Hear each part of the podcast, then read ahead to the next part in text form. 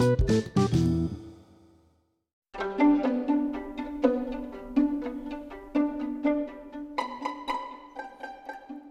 jumpa lagi dengan saya, Christian Guswai.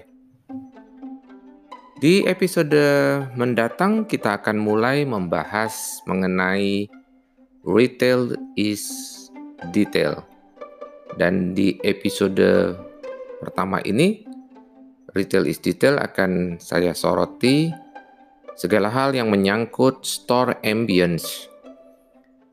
Pentingnya ambience bagi sebuah toko.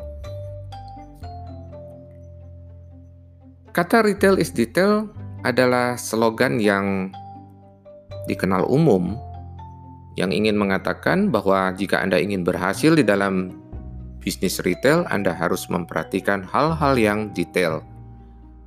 Meskipun memperhatikan hal yang detail bukan monopoli bisnis retail, tetapi kesamaan irama di akhir kata retail dan detail membuat jargon ini lebih populer di industri retail. Bayangkan seseorang yang tidak peduli dengan hal-hal yang detail akan sangat frustasi ketika dia mengelola bisnis retail. Karena itu, jika Anda bukan tipe orang yang detail, maka Anda harus disupport, harus didukung oleh orang-orang yang mau memperhatikan hal-hal yang detail. Baik, saya akan lanjutkan mengenai kedetailan dalam store ambience. Store ambience adalah segala faktor pembentuk suasana atau atmosfer toko. Toko Anda adalah pertunjukan Anda. Apa yang Anda sajikan bagi pelanggan Anda yang memasuki toko Anda. Store ambience pada dasarnya terdiri dari beberapa hal yang bisa ditangkap oleh panca indera. Di episode ini, kita akan membahas segala sesuatu yang bisa ditangkap oleh indera penglihatan. Indera penglihatan adalah mata. Segala hal yang bisa dilihat. Contoh, brand Anda, papan merek Anda, apakah terlihat, bagaimana peletakannya, bentuknya, apakah menarik, tegas, berkarakter. Ketika pelanggan masuk ke toko Anda, bagaimana dengan desain interior toko Anda? Mulai dari lantai, dinding, tiang-tiang toko, langit-langit, pemilihan warna, tata cahaya yang menerangi toko, kebersihan, Kesemuanya ini membentuk atmosfer toko dari aspek visual yang bisa dilihat dengan mata. Sekarang saya sampaikan beberapa aspek penting dalam hal visual. Yang pertama, tata cahaya. Pencahayaan adalah hal utama dalam membentuk atmosfer toko. Pencahayaan yang cukup sangat menentukan toko yang menarik dan sebaliknya. Cahaya yang kurang akan membuat suasana toko tidak menarik. Cahaya yang buruk membuat barang yang bagus terlihat biasa-biasa saja, bahkan bisa terlihat tidak menarik. Jika Anda di bisnis retail fashion, maka perhatikan aspek pencahayaan Salah dalam memilih jenis lampu akan membuat barang yang Anda jual terlihat kusam sehingga tidak menimbulkan ketertarikan bagi pelanggan untuk membelinya. Di bisnis fashion, Anda membutuhkan bantuan manekin atau patung untuk dipasangi baju. Hal ini lagi-lagi untuk meningkatkan ketertarikan yang dinikmati mata konsumen.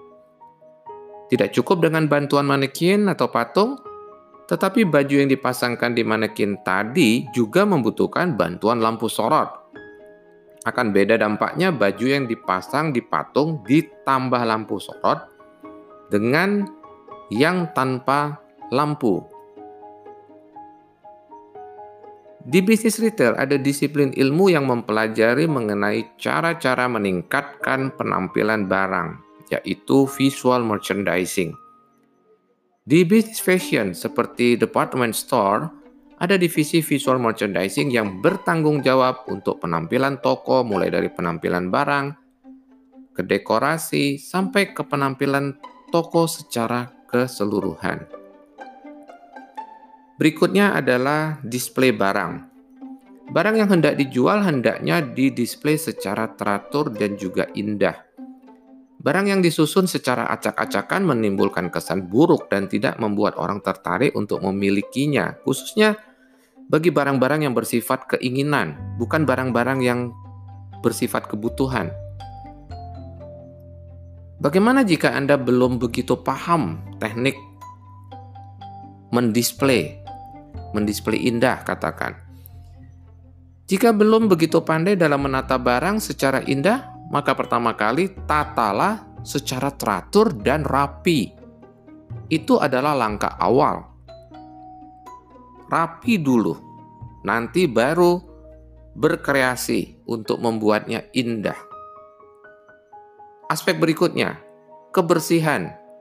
Kebersihan adalah hal, hal utama pembentuk suasana toko kebersihan lantai. Jangan sampai lantai Anda kotor, penuh sampah, pasir, bekas air kotor karena barangkali dipel tetapi tidak bersih, menimbulkan bercak-bercak, dan lain sebagainya yang membuat lantai Anda tidak bersih.